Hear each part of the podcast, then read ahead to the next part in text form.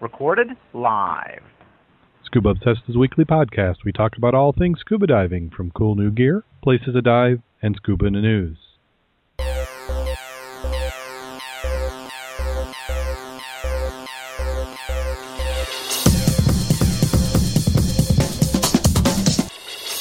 Scuba Obsessed episode 137 was recorded live November 8th, 2012.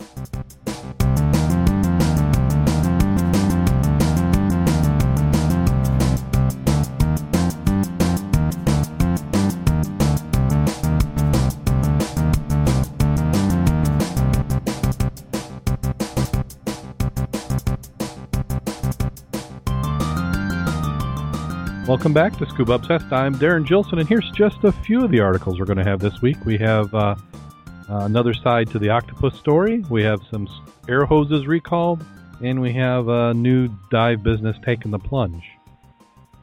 And as always, I'd like to welcome my co-host for this week. We have Mac, the dive mentor. How you doing today, Mac? Doing very well.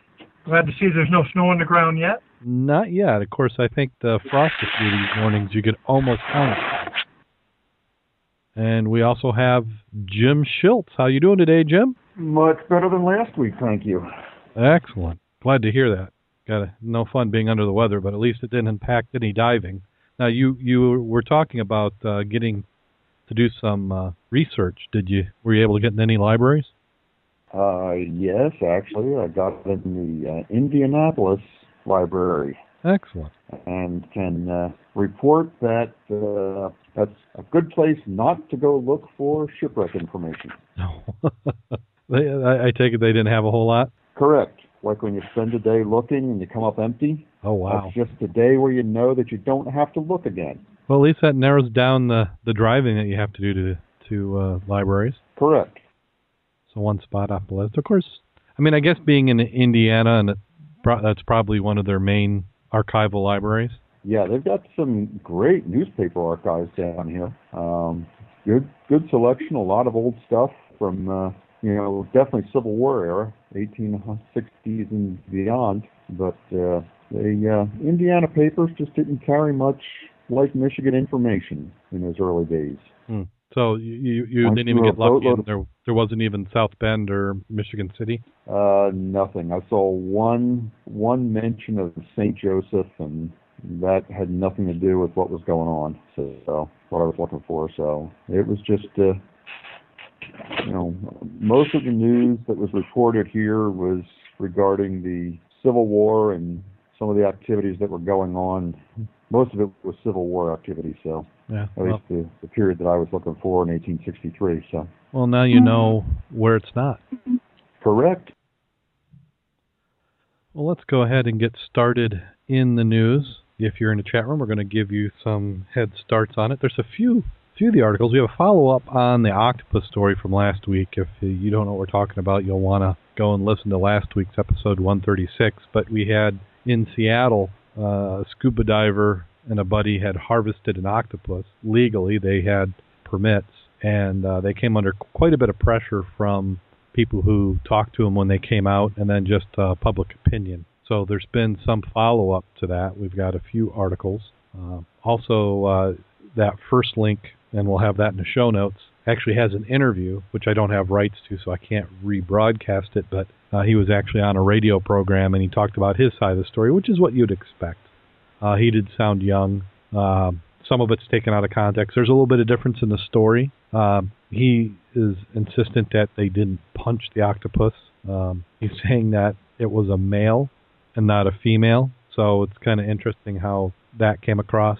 Uh, also, in some follow-up stories, the uh, diver who had originally reported it and posted it, uh, well, he doesn't feel bad for reporting it. He does feel bad that he used the face of the diver because he.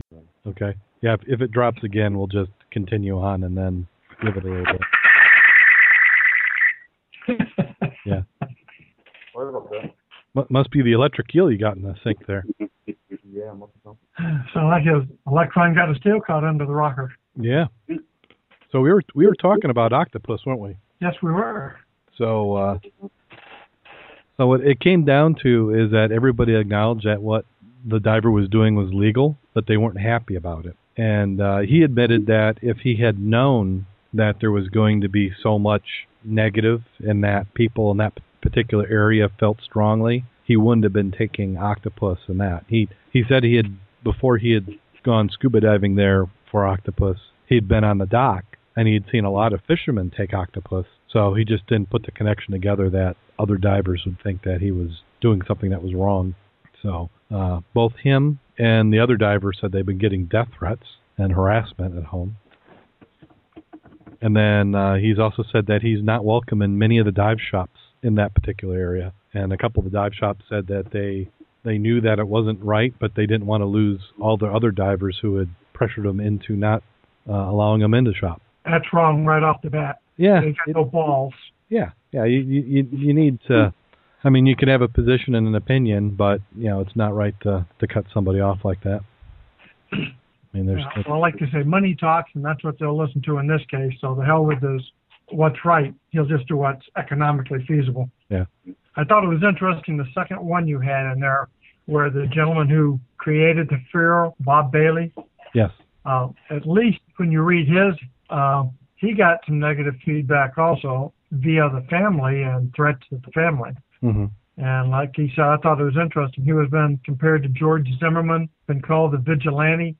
And uh, I, what I thought was good, though, he said in retrospect, would he have done things differently? He says, yeah. he said, yeah, I would go about it differently. He wouldn't change his position, but he would do it in a different way that didn't le- didn't identify the man because he really created a hell of a furor. Well, what he said he, is he didn't realize how powerful social media had become. Uh, he he one quote had him saying he was one of the last eight people in the United States not to be on Facebook. Yeah, So he he has his website, which is that dive photo website, and that's where he had posted it. And from there, a lot of us linked. I mean, we linked on it on the Scuba Obsessed fan page. Um, a couple other social media scuba sites had had linked to it, and then there was also some Twitter discussion. So it does take off. I mean, it was a fairly popular article. It wasn't. I didn't think of it as being too crazy, but then I understand that divers local to that area that there was a big thread going on. Well, I thought his article here it says uh, once this hit the Facebook, it just exploded. It was just like throwing gasoline on a fire. Something I could not have anticipated, and it just brought out all the crazy people out of the woodwork. And by that he meant crazy on both sides of the issue. Oh yeah, yeah, and and that's certainly how it happened. It it does seem to be crazy and extreme, and uh, I think one thing is just the lack of tolerance that people have for different opinions. Oh, Well, yeah, we see that though when we talk about political debate. hmm That I mean, you're either a Democrat or Republican, and there is a very wide gap down the middle. Yeah, I'm, I have to say I'm not really a fan of either party myself, but I, I, I may tend to resemble one side more than another. But uh, I think there's a lot of improvements that could be done, and we're not doing many of them anyway around. Oh, yeah, so it was an election week, wasn't it? yeah, there was. Uh, I'm I'm I'm I'm glad it's over. So you got to come to the the nice calming effects of talking about scuba diving controversy. Well, like you said, it's over, but I don't think it's changed any politically. No, well, gosh, and, and maybe we need to start another podcast just to talk about that. But there's just the whole way that things are funded. That you've got a bunch of deep pockets which fund both parties who get their way, and you notice that those donors who donate to both parties don't get a whole lot of talk on either side, positive or negative. So Well, it's no, they they get a stay out of. Yeah, they stay out of the limelight. Yeah. yeah so You just stir the pot. pharmaceuticals, investment bank, and there's a whole lot of companies who, yeah, so a whole political landscape there. It's still amazing, though. You're talking six billion dollars they spent Oh, yeah. on an election that pays what two hundred thousand, and what they're looking at again is the money. oh yeah. What am I going to make down the road based on decisions made by those in power? Oh, exactly. I mean, they have a certain uh, incentive for it. Look at the Michigan initiative on the bridge. Yeah, He spent over thirty million dollars on that. yeah, He didn't do that because he had deep principles that he was trying to uh, secure. He had it because he he knew he was losing a cash cow. He had a monopoly. yeah. Show me the money. Yeah, if you want to get from Detroit to Canada, you're going across his bridge. So And like we could talk about all of those, but then I'll start ranting and raving like I do on some other objects. So we'll stop that. I will anyway. So uh, next article we have up is Military Divers Memorial opens in Panama City. This is the first memorial to military divers was unveiled last month at the Navy Diving and Salvage Training Center in Panama City. A similar monument, monument is in the works at the Washington Naval Yard, the site of the old diving school. Organizers said the site is an appropriate place to pay homage to the military diving because students pass it every day.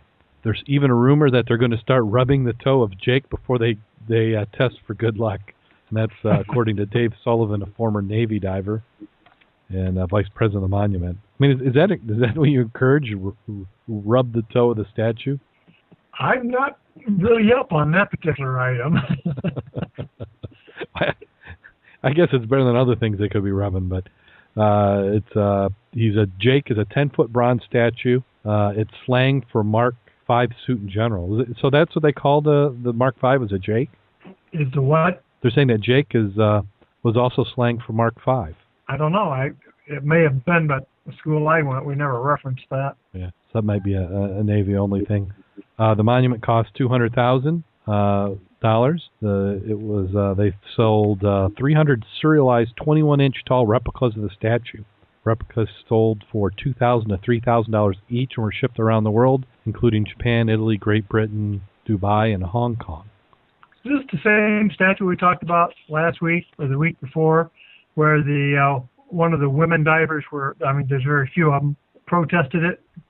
I, I I think the name, which was the uh, Man of the Sea Monument, Yeah. But there's also a second one in DC that you're talking about, which is going to be a cost of 10 million. So I'm I'm thinking that's the one that she was talking about. Uh, later on, the article says a DC memorial made headlines when retired Commander Yeah. Darlene, uh, one of the first women to graduate from diving school, wrote Time a column questioned the title "Man of the Sea" as it excluded women's contributions. And if we disconnect, uh, the Jim uh, said he, he's having some problems. Yep. So yeah, so it, it is related, uh, but it was a it's this is the statue that's or the monument that's already been put. So it's almost like mini monument. First one in place, and then they'll have another one if they can get ten million dollars. It's amazing how expensive monuments are. Yeah.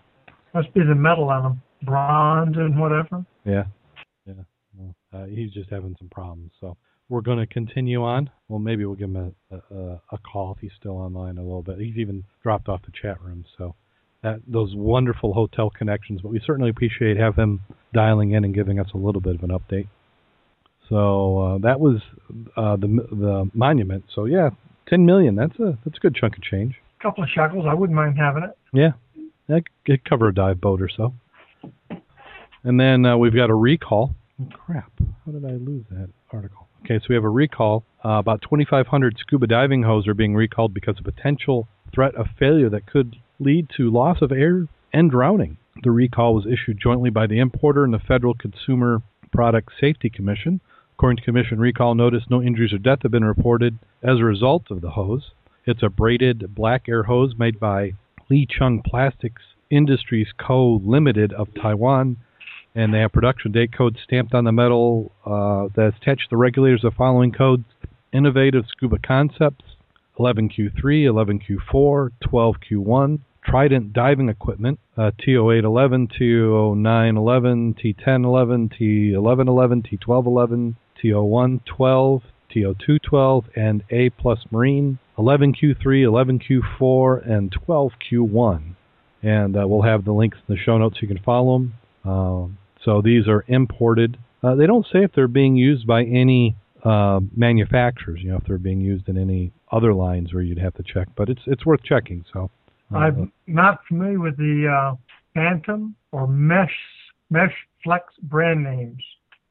I'm not, but Trident is a common brand for accessories. Yeah. A lot of the Save a Dive kits and some of the accessories that you can get at dive shops are frequently Trident, which they import and put together. They repackage a lot of scuba parts. That doesn't exactly say though what potential failure there is. Like, is it the crep where the connector is on the hose itself? Yeah, they don't. They just say that a potential threat of failure. So what I'm guessing is that there was they had enough complaints and when they looked at what the complaint was, it was something that could be assumed could cause problems. But the three brands that most people would recognize would be Innovative Scuba Concepts, Trident Diving, and A Plus Marine. Well, I, I think it's interesting how you phrased your next topic, though. I just want you to explain to me the sequence mentally that you process in making this your next item there. Well, we'll see. Yeah. Everything goes together. So, so we go from uh, from a hose recall to another type of dangling hose, which was oh crap! I don't. The article's not coming up. Here we go. Another type of dangling hose. Oh crud! Uh, Calusa County Sheriff's Deputy. Yeah, and see. Probably made this day. I wonder if that was a male or female deputy. Yeah, said they said deputies chased down naked man. Uh, so Okaloosa County Sheriff's deputy pulled into a parking lot just west of the Red Door Saloon and Harbor Boulevard after uh, making a left turn. He spotted a man who was completely nude. Once the nude man was spotted, the deputy took off running. The deputy gave chase on foot. The man ran across uh, the boulevard behind uh, Scuba Tech, uh, where he ignored deputies' orders to stop. They eventually caught him. In the arrest report, they didn't explain why the man was nude. And I just want to explain that they didn't have the proper gear when I was trying on the dry suit. So that's that's all I want to say on the record. Okay, and I saw that. I saw the involvement because it said behind the scuba tech business. so I mean that explains it right there. I'm obviously you were getting dressed. I mean the person, not you necessarily, no, it might not have been me. was No, I- getting dressed, and Yeah. for whatever reason he suddenly appeared outside nude. Okay. Yeah, yeah. So, you know, maybe they had the door mislabeled changing room or or something, but uh, we're just it's, it's a scuba incident is what we're calling it at this point. Yeah, yeah. I don't think the Red Door Saloon had anything to do with it. I mean, I've, I've heard of buildings with light, I mean, red lights outside, and the Red Door. I don't know if that's associated with it. district. So so maybe that town they organize the businesses by color. So you got Red Door Possibly. Saloon and a dive shop. Yeah. Okay, and then we go uh, to Kiwi attempts underwater swimming record. Uh, New Zealander narrowly missed the world free diving record for swimming underwater. Uh, to win the free diving record, she had to stay underwater for six lengths of a 25 meter pool while being watched by, um, what they said, an adjunctor, Grant Graves, who flew in Adjudicator. adjudicator. Ah, that makes more sense. Adjudicator flew in from Los Angeles to judge the attempts. He says we are looking on how they start, how they swim along the pool, whether they touch the walls as they turn, making sure they don't break the surface, and then how they surface. She broke the current record at 163 meters, held by Russian uh, Natalia Molchanova, uh, but was disqualified for briefly losing consciousness during the swim. Yeah, I like that side note, and that is strictly against the rules. Yeah, we don't want you. So you can't black out and then. Now I want to know how they found how how they noticed she blacked out. I know it doesn't say that, and that's got me curious. I mean, she, know she made that when- 163 feet, so did it like you know at a Meters. or, uh, meters. So did she do like 100 meters, black out, and then come to, or I, was I've, it? I've seen people do that, do the breath hold and do Yeah. as much as they can, and their their their body is still moving, but they're out, man. Yeah, But yeah. I, I've seen the breath hold where they'll do it in a pool, yeah, and they usually have a spotter who's like holding their hand, or they have to hold their hand up, and then when their hand falls or something, that that person will then get them out of the water so they don't, you know, they get some air back into them. But yeah, you, there, all these records, especially when they're involving breath holding, are all at that point where it's just a sliver from death when they it's do this. I mean, she can hold her breath doing that for seven minutes. Wow. Seven Well, minutes. Yeah, I, yeah. My my daughter, who's a competitive swimmer, I was I was asking her how long did she think she could do it because she was she was complaining that they want them to be able on an Olympic pool. They want all the divers to be able to swim one length underwater. I can understand that. Yeah, and and they do that just for starts because if they you know if they're in condition, they can hold their breath. And my daughter has a challenge with that. And then here you've got somebody who went six lengths of a pool. And me swimming, I'm I'm going to be out of breath halfway through the first length, let alone six lengths. So amazing. Uh, uh, uh, uh, she's definitely fit. Uh, they say your heart rate slows down significantly. So you know, I'm wondering, do they have a slower kick when they're doing something like that? I'm sure they get a rhythm up. But what I thought was interesting, you see the article down below. It says Most people walking down the street would think 45 seconds would be hard to hold your breath. But in a short period of a couple of hours, they can get up to three and a half minutes to four minutes learning how to use dive reflex and getting their body to relax and understand what's going on. Now, three and a half minutes to four in a couple of hours, damn. Yeah.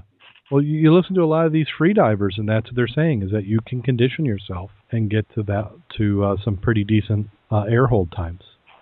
So, It seems like you get the CO2 buildup. I don't know how you can overcome that. you know, I know with diving, with scuba diving, I can my my breathing rate is much lower underwater than it is above water. Until you get snagged or lost. Then Oh, it yeah. goes up really quick. Well, yeah, that's with the SAC. You gotta you gotta give yourself plenty of buffer. You can't count on you know those sub one SAC rates and in stress. Yeah, she says you have a bit of an urge to breathe as CO2 builds up, which can be a bit uncomfortable. But with training, you can learn to deal with that. So she had another attempt uh, where she's going to try it again, and I tried to find the article, and, and I don't I don't know if they just didn't report it or she didn't do it or didn't beat it, but Or uh, fell asleep underwater again. yeah. Yeah. And then we have a new dive business, or at least one moving. Has it got to be Europe again, UK? I have a feeling it is just by the the names. Well, I was looking at the uh, the, the uh, picture, and a lot of Europeans spell their words funny, uh, different, not funny. And they've got diving center. We would say it C E N T ER and E they've got. They've got R E. yeah I thought maybe they're UK again. yeah. So the diving center is at Cleadon Lane Industries Estates. Uh, the diving center limited, which is which is a U, UK uh, title, provides everything from scuba training to full range of dive equipment on sale or hire.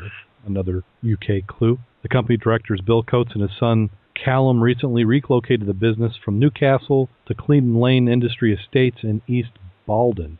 Uh, they have invested over 250,000 pounds in the new training pool and shop development. He said, "My father took over the business about six years ago, but overhead became quite high in Newcastle. We decided to move to uh, south." He said it was uh, formerly occupied by a van hire company, but we have transformed it into a center for scuba diving. And this is what really caught my eye: center at 25 pounds a session. So this Yeah. makes me wonder if maybe they price dive training where we tend to do it. You've got an open water course and whatever it is for that open water course, you complete it. This is a session. So is it one of those things where you've got an hour each day and they just keep doing it until you're comfortable? And if it takes you five sessions, then you pay five session fees. If you do it in two, you pay for two. I don't I don't know. That sounds pretty expensive. But right now, you figure a pound is about a dollar sixty right now Yeah. against the dollar. So that's twenty five pounds. That's going to be twenty five dollars plus another sixty percent, so another twelve, thirteen dollars. So you're talking thirty five, forty dollars a lesson. Yeah. Well, see, I'm yeah for for a session, but you know, open water uh, can be you know two hundred to three hundred dollars for an open water class. But then you've got generally what a, a full evening. Well, I say full evening, three or four hours, right? Mm-hmm. uh, like six to nine or something. And then you've got how many sessions? Six or eight? I don't remember. It's been a long time. Um, mine was let's see, we had a we I did the Jim Kleeman and I we did the advanced. Now I won't say advanced. We did the condensed session. So instead of doing the nightly classes, we did the accelerated. So you did all the book work and videos in advance in advance, and it was a morning, which is four hours of classroom. Then that afternoon we did pool, and then the following day we did pool, and that was the confined water. So that was eight hours plus probably six, so 14 hours. And then we had uh, dives open water, which was across two days at a quarry, which was three, four dives. So yeah, I mean, if you're paying by the hour, that would be quite a bit. yeah. So, but I, it just caught my eye of, of how they had that worded as a session. So I didn't know if that meant that instead of having a fixed rate where they say, hey, we're going to get you through it for this rate, it's you pay until you're trained. Mm. Now, they said the dive shop currently employs two full time and several part time staff. It's open seven days a week and offering diving expertise from highly experienced divers. Of course, nobody says they've got unexperienced uh, divers training the classes. Oh, and then this last, this next one, I didn't get the uh, title, but with the hurricane they had a article on what happens underwater during a hurricane. And it's a very lengthy article, so the best thing to do is, is to read most of it yourself. There's a lot of charts, graphs. But uh, some items of note was just how deep they said that the hurricane was affecting. They said uh, the hurricane can, was generating 60 foot waves, and they said the currents picked up down to 300 feet. I can believe that. Yep, and they said that that they do a lot of damage. They said more damage is done to coral reefs from hurricanes than probably anything else. They said it relocates shipwrecks, breaks oil pipelines, displaces huge volumes of sand in the seabeds, and some of that sand is actually what can also cover up coral and clog the pore the pores. Well, I can see it in the shallower waters where the height of the wave is proportional to the depth, and you're going to get a surge. Out in the open water, I, I would think that the tendency for the disruption would be shallower and not as forceful. Yeah. You know, because you're not you're just being dampened by water, not by the the shore on an incline coming back up to the surface. Yes. Yeah, I would agree on that. But I do But- know that we've had some uh, days where you've got some good good waves on the surface by the piers, and you can be down at 20 feet and it will beat you up. It'll just Oh, yeah. bounce on the bottom. Yeah, I can I can remember that a couple dives we've done on there along the pier and just the, the normal surge of moderate waves. I can't Mhm. imagine the big ones how bad you get thrashed around. So then Russia- like it talks about the dispersion of the uh, the temperature based on fresh salt water. That's interesting. Yeah, and then they said the rain was changing the salinity, which you wouldn't think. Uh, I guess if you had you know outflows from little creeks, you might get that. But it seems like it wouldn't take long for that to dissipate and not be noticeable. I don't know how long it takes to affect something, but it seems like coral should be able to handle a you know half a day of fresh water. Well, I thought was interesting was the bottom line in it. It says, however, hurricanes have been known to result in tremendous numbers of dead fish, crabs, sea turtles, oysters, etc., due to reduced amounts of dissolved oxygen in the water, rapid salinity changes, and violent surf. Now, I can believe the violent surf, but dissolved oxygen in water, I, I really would not have thought about that. No, I wouldn't have either. But I guess anything that you're not used to, you know, if you're used to low oxygen and you get high oxygen, or vice versa, I bet it could be not your best day. Yeah. And if uh, for a critter, I mean, would you know where to swim to get to the oxygen that you want to be at? Yeah, I don't know. It's like sounds like go deep and go out deeper. Yeah. Well, and that could explain why you see some of these die-offs. You know, they have die-offs when animals reach a population and they just suck all the oxygen right out of the water, whether it's plankton or fish or fry, and uh, you know, you see it over and over. It happens, and it's just sometimes naturally occurring, and sometimes it's these, uh, which these are, you know, storms are naturally occurring as well. One of the comments was it's just a ploy to get the price of crabs and lobster up after a storm. yeah, you know, kind of like gas. You just uh, they talk about how everything dies, and then they jack the price up. Yeah. Well, I mean, the thing about it is you can always not eat it. And that'll that'll take the price down a little bit. Uh, I like the next order.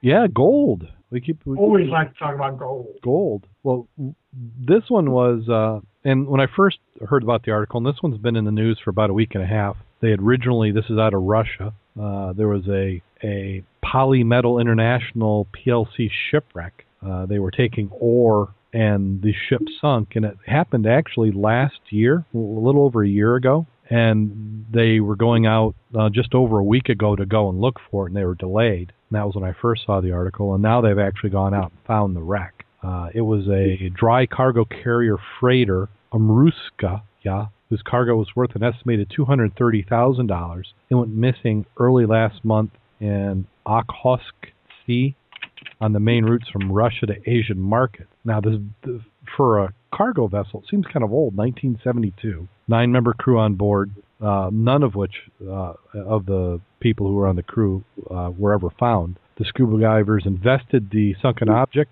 uh, and they said they plan to continue work on pen- penetrating inside the vessel. But 700 tons of ore, and it's only worth $230,000. So this is raw ore. well, did you look at the, the significant item?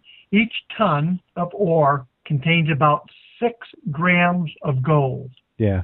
That tells you why you do it commercially in huge monster machinery because panning remember I did a little panning last month, Mhm. and a ton of ore is going to take me a hell of a long time to pan. Yeah, I, I- I've been doing doing my fix on these gold shows, and they were talking about like they would pan and they would see flecks, Yeah, and you know three flex might be 14 cents for a pan, but what they're trying to do was gauge the density of the material to know how many hundred cubic feet they had to move in a day to be able to be profitable. They had to get enough to cover the cost of fuel and, and water and labor. So, you know, here you look, 700 tons gives you 230,000, which, like, if we translate that to English, you're talking about less than 100 ounces of gold, or no, probably uh, about 120 ounces of gold would be 230,000 yeah. at, at current market prices. So the freighter was discovered at the sea depth of 25 meters, 82 feet, and they said it sunk after its cargo was displaced in rolling high seas. It uh, capsized the vessel.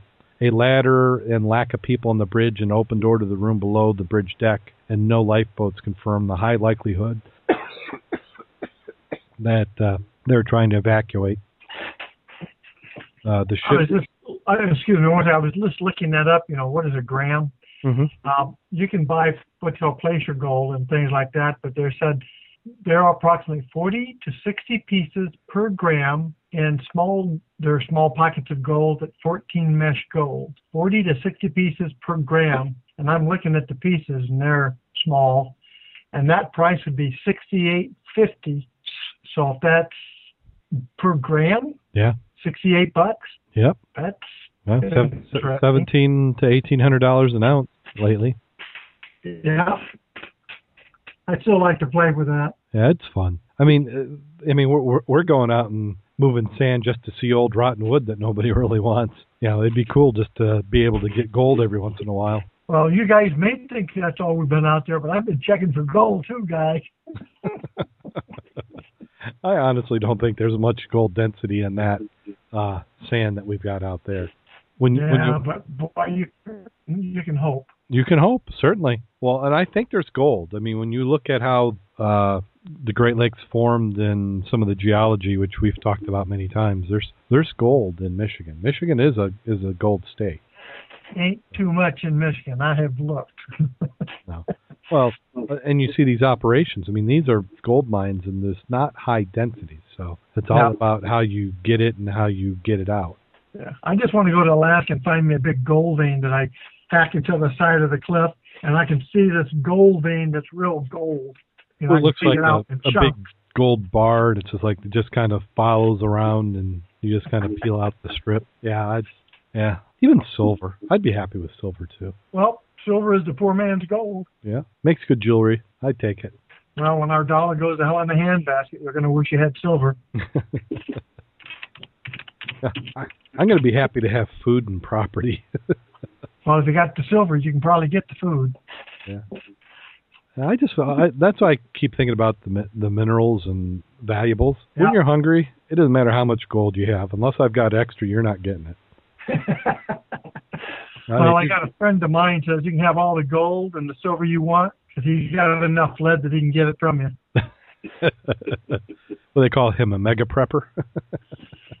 Silver runs right now at thirty-two forty-nine an ounce, and Yeah. gold is seventeen thirty-five. yeah, I, I, yeah. So it's it's all way up there. And a piece of a dollar bill is worth nothing. well, if you light it, you can see for a couple of minutes. That's about it. You can warm your hand over it for how long?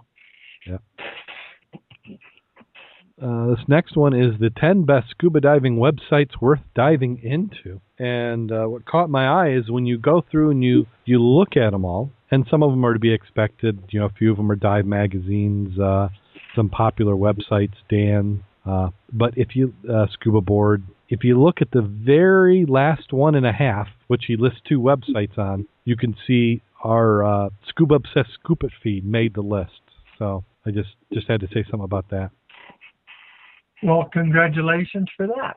Yeah, see, see, some of our hard work uh, comes comes through and it, it gets recognized. So again, we'll have that in the show notes if you want to see some of the other sites I had. And then that just highlights uh, we've seen that we got mentioned here on this feed, and then uh, a couple dive magazines have actually listed us in their magazine as a uh, must follow. So Ah, just about every day we've got news feeds, uh, four to five articles, unless I'm sick or working too hard. But it's amazing. There's always something, and, and I'll it'll be stuff that we don't make into the the, the program, the show, uh, little bits, and it's whatever tickles my fancy at the moment, and it makes it in there.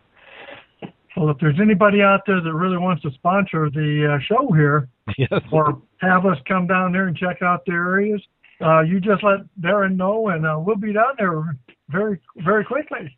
Oh, certainly. So uh, you just drop an email to the show at scubaobsessed.com, and that will get our attention. Just you know, or or what they say, write all the quests on a hundred dollar bill. Fifty would work for me. Fifty. yeah, I guess we could even go fifty. Yeah, and the chat room's coming alive. They're inviting us to go all over the place, which I'm, I'm gonna have to take them up on. I just getting there is half the battle. Are we couch surfing or something? Count surfing? Yeah, couch surfing. Oh, couch That's a big deal right now. You know that, don't you? No. When traveling in Europe and stuff, you you connect on the internet, Facebook otherwise, or through some of the blogs, and basically their couch is available. You come over, you sleep on their couch. It's called couch surfing, Huh. and you of course need to reciprocate though. I've I've got I got plenty of couches. I've and I've done that. Uh, we we had divers uh, come over, and I, I I actually did more in couch surfing. I put them up in uh, a camper, thirty foot RV. So I've got guest rooms and stuff. So yeah, we could if if there was some network and I wasn't being trashed all the time, we could definitely work something out. Okay. Yeah, we get we get something going. So that does it for Scuba News. We have a few more articles. We have one which uh, I put in photo of the week, but it also had a video. And I, if you, maybe it's a theme. You know, we had uh, hoses, dangly objects, and a bobbit worm. It's awesome looking. If you you need to go take a look at the picture of that guy. It's iridescent. I mean, it's very interesting. I thought he kind of looked cute. I thought he was a little cute looking guy. He's kind of sitting there, maybe something from, uh, you know, not Alice in Wonderland. Is it Alice in Wonderland? You know, Cheshire Cat and, and all that. That, that kind of looked like that. Uh, he said the uh, bobbit worm has the capability to literally slice its prey in two. Snares prey between its two sharp mandibles, which snap, snap shut like scissors. Uh, the nickname was uh, based on uh, Mrs. Bobbitt's uh, grievous injury she did in her husband, and it's just kind of stuck. They said the worm uh, will get down to waters near the seafloor at depths of 30 to 130 feet. It's a long living nocturnal worm. And then when you look at it, you can see it uses its five antenna to sense prey, usually smaller worms and fish. I wonder what size fish and stuff. They've got that picture you've got below the, Mhm. the nice one of him laying that out on the road. Yep. That's that's sort of scary looking, man. He's 10 feet long in that photo. I've seen those those earthworms from Australia that are very long, but this guy looks like a freaking snake. Yeah. And it Nice. says it can get a hold of uh, a diver. Yep. Can dish out nasty bites to humans. Yeah. Uh, 673 segments in that uh, nearly 10 foot long worm. and a pound in weight. Yeah, and then you look. Do you see the one spot in the Cornwall Aquarium? They had one, and it was attacking coral in their prized fish. That was only a four foot long one. Ah, So they didn't even know they had it in there. Where else do they have these? I know that one was from Japan. I don't know if they say where they're. Now there is a video below that I did watch. It's about a four minute video, and uh, he uh, uh, chows a little bit. So it's almost like he buries his body. I'm, there, the the thing is, why does it have to be ten feet long? They, I was looking at some of the comments. It says, so the warning is not to go swimming, especially naked, at the bottom of the sea, 130, 30 to 130 feet down in the middle of the night. Yes. So just don't do that. Yeah, you don't do that. Yeah, so uh, you know, just just run around uh, dive shops and and bars, but stay out of the water. That is still an interesting picture. And anything you want to look on the horror movies and stuff, just look at Mother Nature. hmm Yeah, and this one actually, uh, Nick, uh, one of the bloggers out there, is the one who originally posted it. So we'll give him a shout out for for putting us onto this one. Now, if he'd had some really experience with it, you know, it'd be a neat interview. You know, Yeah. what part of your appendage did it bite? Did it hurt? so if anybody out there has seen one of these, been attacked by one, Yeah, No, I'd like to hear about that. that would that would certainly be newsworthy. You know, man Yeah. bites dog or dog bites man. I I think anybody gets bit by one of these. I, I want to hear about it. Yes. And then we have some potential cool scuba gear. The first one really isn't underwater, but it did take use of some scuba equipment. A Yamaha frame bike using a scuba tank as a power source. The Australian designer uh, made a no emissions motorcycle running on air called the O2 Pursuit. Uh, he said it was capable of running 60 miles in a single ta- tank with top speed of 87 miles per hour. Oh. And I, and I was thinking if they had that a little bit more street legal, I'd certainly be interested in doing that. You know, they they were complaining about well, where are you going to get it refilled? Hey, dive shop. and just think about all the different things you could do. You could do like a scooter. You know, if you're on the sand dunes or something. I mean, how all the different things. You know, instead of Well, I was thinking how you could convert that into something to use underwater that would make either flipping fins or turning a screw. Because if you can turn a wheel, oh you can turn an axle. You got drive mechanism for um, a DPV. Well, that's But another I- question. Maybe that's what we need to do, Mac. We need to come up and make a DPV that runs on compressed air. I mean, that makes a lot more sense than trying to put a battery in a housing and making it waterproof. How about having something that you can attach onto the back of your tank and open a valve with a couple adjustments? I've seen the items that you do mount on your tank, but they were not run by air. No, it seemed like you could easily run it by air. Well, we're just giving, you know, have you ever Yeah. seen the book 100 items that if you make will make you a million dollars minimum? No, I haven't seen that book. But I we're just- giving all the for good ideas away. It's just like this. It's like if you can figure out, like when the airplanes come in for landing and they put their tires down, Uh-huh. if you can figure a way to get those tires to rotate at the same speed as their landing speed, it reduces the amount of rubber that runs off when they hit and land. hmm That you would be saving millions of dollars collectively Yeah. if you patented that. Yeah, didn't they have on the old biplanes? Didn't they have like fins that would get the wheels turning? Yep. Yeah, so you just something like that. But I mean, that, that's kind of idea. You're just putting some good ideas out there. Somebody with a fertile brain is going to grasp that and then send you the diagram of what they just did using a scuba tank. Yeah. Well, just remember we got it. We we documented it here, so we have the prior art. I want to see the wing that you got the next one. the wing, yeah. Now, this one I I found a little late, so I didn't get a chance to really review it, but it looked interesting. So here, let's give a shot to the chat room so they can get a peek of it, and then we'll take a look as well. So this is a wing that lets you fly underwater, and I didn't think it was going to be anything at first. Uh, but it's called the subwing, and and now that I'm looking at it, it does sound familiar, like we talked about it before. Uh, the invention is called the subwing system. Divers are able to tow behind a moving boat and actually glide beneath the water. So I think we have talked about it a little. Yeah, bit. tow sub or tow. Yeah. Still, it's it's fun to do, and if you've never done it, it is nice. But you definitely want to have visibility, and you don't want to have weeds or kelp bed. Yeah, because in the photo, the video, they're showing them going around coral. I mean, you would not want to have your knuckles ground along the top of that. Well, yeah, you you want to avoid running into the the sharp razor edge. Yeah, but still a cool idea. We just, we need more good visibility days like that. And then we have a few videos. Uh, the first one, and I don't know if I'll edit this in the show so you'll hear it or not, but uh, DEMA just put out a press release about an hour before the show of uh, diving awareness with manatees. The PSA by DEMA uh, was narrated by Jimmy Buffett. It's about a 30 second spot, so I may insert that in the show if I get a chance. Uh, I won't hold my breath, but maybe in a future show we'll do it. We'll do like Rich has the ads. We can do some PSAs. Uh, I, I think you really did a good job here when you talk about the pig underwater. Um, did you did you watch that one? I did watch the pig underwater, and he is uh, kind of. It doesn't take long, does it? No, it doesn't. I mean, in in the Great Lakes, it seems like we have bodies that have gone for a decade and still fairly good condition. And this pig, he doesn't make it long. And I and I kept looking at the date. So it's uh the the video is about a minute and a half, just a little over, and they keep putting up a time every so many seconds of what day they're on the time lapse. And you would bet it would be three to four times longer than the times they're putting up. Yeah, And that shark looks a little pick, ticked off in the beginning that it's covered up, doesn't he? and the octopus didn't get any. Yeah. But then also, But did you the key word is? Did you see their their description about the video? It's disturbingly exciting. it is. But look at the, they've got rebar, which I- protects other things from getting to it. Look at the buildup on the rebar. Yeah. So there are, Oh yeah. uh, I think they call it lice, sea lice, that uh, kind of almost like snow build up on that. And it takes that pig down to nothing. Piranha have nothing on these little guys. Yeah.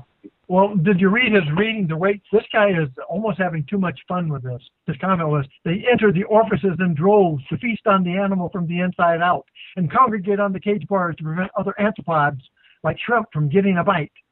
By the end of the fourth day, the sea lice had left, and the pigs were reduced to bones.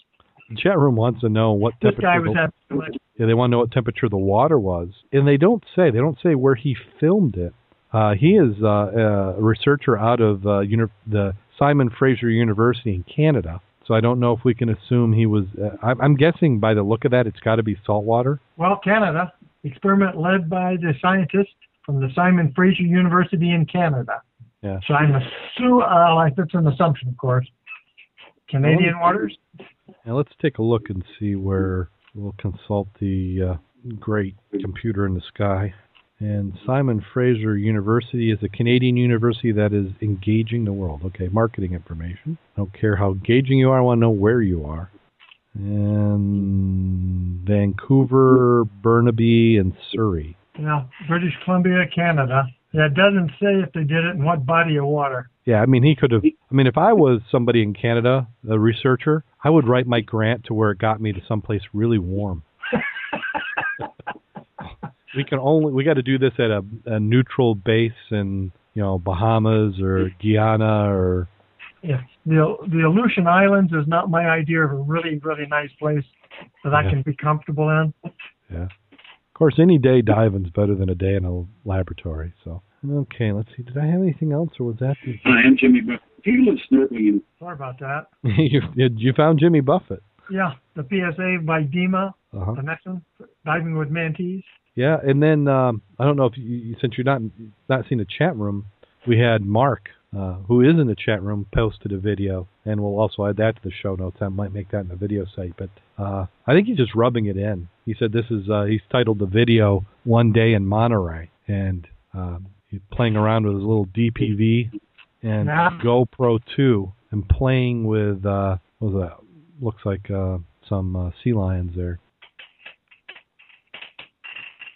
Yeah, that one was just from this last weekend. So since we couldn't get a dive, at least somebody did. So excellent video.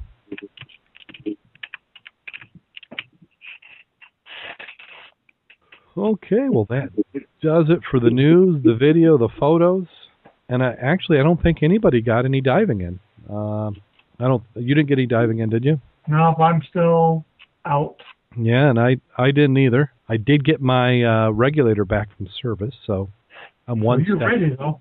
Yep, I'm one step closer now. Now I'm I'm a fin short, so uh, hopefully I'll I'll get something here pretty soon. Yeah, it's another case of do I hold out for what I want or do I get something that at least gets me back in the water. So yeah, so on that then uh, we've got uh, dive planned for the turkey dive. So some people are interested. Uh, don't know if we're going to have anybody come up, but they uh, want to be kept informed, so we'll let them know. And then I haven't heard of anybody else getting any diving in. What's that? I'll be here for you know it. And I Oh, sent you a little item called uh, submarineboat.com, Uh huh. and it types of privately owned subs, and it starts out with a sled, like we're talking. But some of these are freaking nice, let me tell you. So you might want to go there and eyeball some of that. Yeah, submarine boat. Oh, yeah, he uh we followed him for a while. He actually sold that. Oh, that one at the top, yes. Yeah, he sold that. All the way down, you'll see the wet, the semi-dries, Mhm. all the way down to the one atmospheres, the Cutridge, the 250s and 350s. There are some neat things out there. They're neat, but you guys are making me nervous with these. Now the concrete one I like. Well, the one that that little Japanese, well, not Japanese, I can't remember what it was now, uh, in China. He built one for five thousand dollars, and it's awesome what he did. But I sure have me a good regulator and bailout with me. Yeah. I mean, that one guy who, who shows you how to build one, he made it out of wood, called the bottom crawler. Mhm. That's freaking amazing. Oh yeah, that's a, that's the same guy. That's uh uh the Well, the it was in 1894. No, but they they did a recreation of it. Oh, did they? Yeah, yeah. If you look at the I top, remember that. Yeah, you talked about that once. yeah. See, the, so the guy who does the site, uh, submarineboat.com, Yeah. Uh, he he built that submarine up at the top, and uh, he he stopped building that and he sold it uh, last winter, I believe. And then the wooden submarine is one that he made about two or three years ago, and uh, they did it, and it was based on the Argonaut Junior. That bionic dolphin is neat too, though. Powered by air breathing engine. hmm That's awesome. You saw that jump out of the lake, freak you out big time. Yeah, and I like the submarine yacht. I mean, that that looks like something that I would be interested in building. I'd love to have something like that in the Great Lakes. Could just think of things you could do. I'd I'd love to have a boat you could sink and then raise back up again. Yeah. A mere eight million dollars, less than a a, a, a monument. Yeah. Let's see. Uh, oh, uh, Jim in the chat room is saying. Jim Schulte says, "Ask Mac if he thinks the glass bottom boat would make a good tow behind if we removed the tubes and added some uh, steering fluid." I think we'd have a lot of drag on that one. You have to have a nice, you know, tow system for it and a really nice engine. So what's he talking about there? Did you you found a glass bottom boat or? Well, we've used his, uh, he's got a Zodiac, or I'm not sure it's a Zodiac, but it's the front quarter panel of it is uh, plexiglass. Oh, okay. The, we've actually taken that up north, so when we're out there scanning for stuff, sometimes that visibility is 30 feet up there. You can spot it really easy. Mm. And down there in the shallows over in Duncan Bay, that would really be, you, you got to put your head there and put a blanket over it to keep the black lighting out. Uh-huh. But let me tell you, that you can really see a lot down, uh, a lot that way. Well, now with some of these lights, I mean, you could have lights on a pole, and you could. Yes, yes. Well, I think we've got some potential with some of these uh, ROVs as well. Uh, stuff's getting less expensive and smaller, so you don't have to make a big, complicated Alvin type of ROV. You can make something, you know, smaller than a golf ball. Actually, your umbilical is probably your your limiting factor at this point. You have to have something big enough to handle a heavy umbilical cord dragging behind it. Yeah. So very cool. Some more stuff for the for the show notes. So let's see. I think that puts us to uh, that time of the show again, doesn't it? One little quick item. Yep. Uh, I saw Jim had some information from the Southwest Michigan Underwater Preserve area, Uh-huh. and it looks like uh, they don't need a permit to do their work on that on the shipwreck, surveying the site, and you only need a permit if you're disturbing the artifacts. Moving sand, which is still on the decks and stuff, getting down is not disturbing the artifacts since they're covered up. So it's one of those items. If you move sand, are you disturbing artifacts? Yeah, I, I yeah. I mean, as as long as we've done due diligence and some effort to get it, uh, and you've got some methodology behind it, because I think what they're going to prove is saying, you know, how do you know that by moving sand you're not moving artifacts? because then your outflow at the back end, if you found debris that was like, oh wow, where'd that come from? Then you'd know it. Yeah. But you're not going to suck up a dead eye and wrenches, not for the small diameter they're using. So that sounds like a good good thing to know now. So they're working towards getting something organized for this coming year. So people Excellent. who want to participate, keep track of what's going on at the um, Underwater Preserve, Yeah. volunteer, join the committee or join the uh, preserve itself, become a member, start helping do some of this. Yeah, certainly. Become a member of the preserve. Also, get with your local dive center. Tell them that you want the PADI Underwater Archaeology certification, and Or- you've got uh, a place to get your time on. Yeah. Okay, now it's time for the wonderful, wonderful event. They're saying if Darren starts discussing roosters, I am leaving. I guess by saying roosters, I just discussed them. Uh, yeah, and Jim said thanks for the plug. Uh, dive, D-I-V-E-S-W-M-U-P dot com. Dive Southwest Michigan Underwater Preserve. Dive, S-W-M-U-P dot com is the website. Also, if you're a uh, diver in Michigan and you have any of any photos or videos of the wrecks in the underwater preserve, I know the preserve is looking for those to to get on the website and also on some some literature. So do the same. And uh, we love uh, activity on the Facebook page. So you go to scubaobsessed.com forward slash scuba obsessed. No, that's not it. It's facebook.com forward slash scuba obsessed. That's our Facebook page. You can follow us at scuba obsessed on Twitter, and we link frequently to our scuba feed. And then uh, we also love those five star reviews on iTunes and TalkShoe. So go ahead and drop a five star review. Make sure you're subscribed. I notice that the numbers will fluctuate. So uh, even if you're behind in some articles, keep those uh, feeds active and uh, listen to the program. Also, in this time of year, if you've got a diver, you know somebody who you dove with all summer and now they're not getting as many dives in, get them hooked on the show. That'll keep uh, interest up, and you we're always looking for more divers. Expand the show, and you've got our show. And if you just can't get enough of our show, then you can also listen to Divers Sync, uh, Rich Senowick show, and that normally records on Tuesday, even though you never know which day of the week it's going to be. And he's coming up on his hundredth episode now, so uh, he's not all that far behind us. He keeps thinking he's going to catch up, but you know, kind of, it's kind of like me catching up to you with diving. You know, it's hard to catch up with uh, with somebody who's diving twice as much as you are. And uh, I think I've delayed about as much as I can. It's time for that joke, and and and not all things improve with age. I would like to say. You're you're an exception. yeah, yeah. I tell my wife that. so here we go. A scuba diver drove his car into a ditch in a desolated area. Luckily, a local farmer came to help with a big, strong horse named Buddy. He hitched Buddy to the car and yelled, Pull, Nellie, pull. Buddy didn't move. Then the farmer hollered, Pull, Buster, pull. But he didn't respond. Once more, the farmer called, Pull, Coco, pull. Nothing. Then the farmer nonchalantly said, Pull, Buddy, pull. The horse easily dragged the car out of the ditch. The motorist was most appreciative and very curious. He asked the farmer why he called his horse by the wrong name three times. Well, Buddy is blind, and if he thought he was the only one pulling, he wouldn't even try.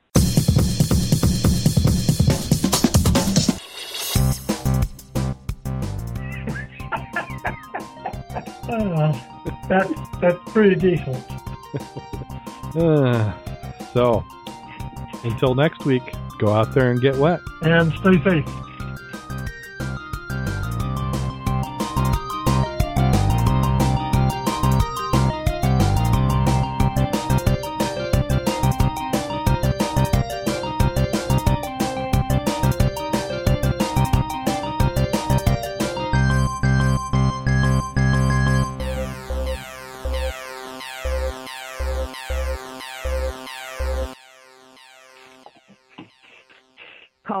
Call has been completed. Now that wasn't even a groaner, you know. that was actually good. Uh, they've been aging there for a while. I, I, some of those I read and they just don't seem that good, but that one, that one kind of snuck out. Now that was Oh. decent. Thanks everybody in the chat room. We had Mark. He's saying thanks for the obsessed people, and we certainly appreciate all our fans. Uh, thanks for Jim coming back in the chat room. We have Dave, Shipwreck Mike, Lynch Diver. We even had uh, guest eight, so uh, a few people showed up in the chat room. And no jokes harmed in the making of tonight's episode.